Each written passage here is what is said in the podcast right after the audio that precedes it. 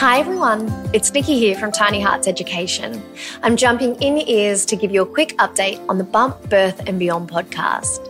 We've decided it's now time to end the season here and take a little break to collect more stories and plan how we will make the next season bigger and better than ever.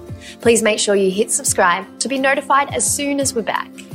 If you have any ideas for next season, any topics you want covered, or you want us to chat with anyone in particular, we would love to hear from you. Slide into our DMs at Tiny Hearts Education on Instagram. And finally, before I do sign off, I want to say a big thank you from Dr. Joe, myself, and Rach. Firstly, to the amazing women who shared their story of welcoming their precious little soul into the world, and also to you, our loyal listeners. We are absolutely blown away with the love we've received so far.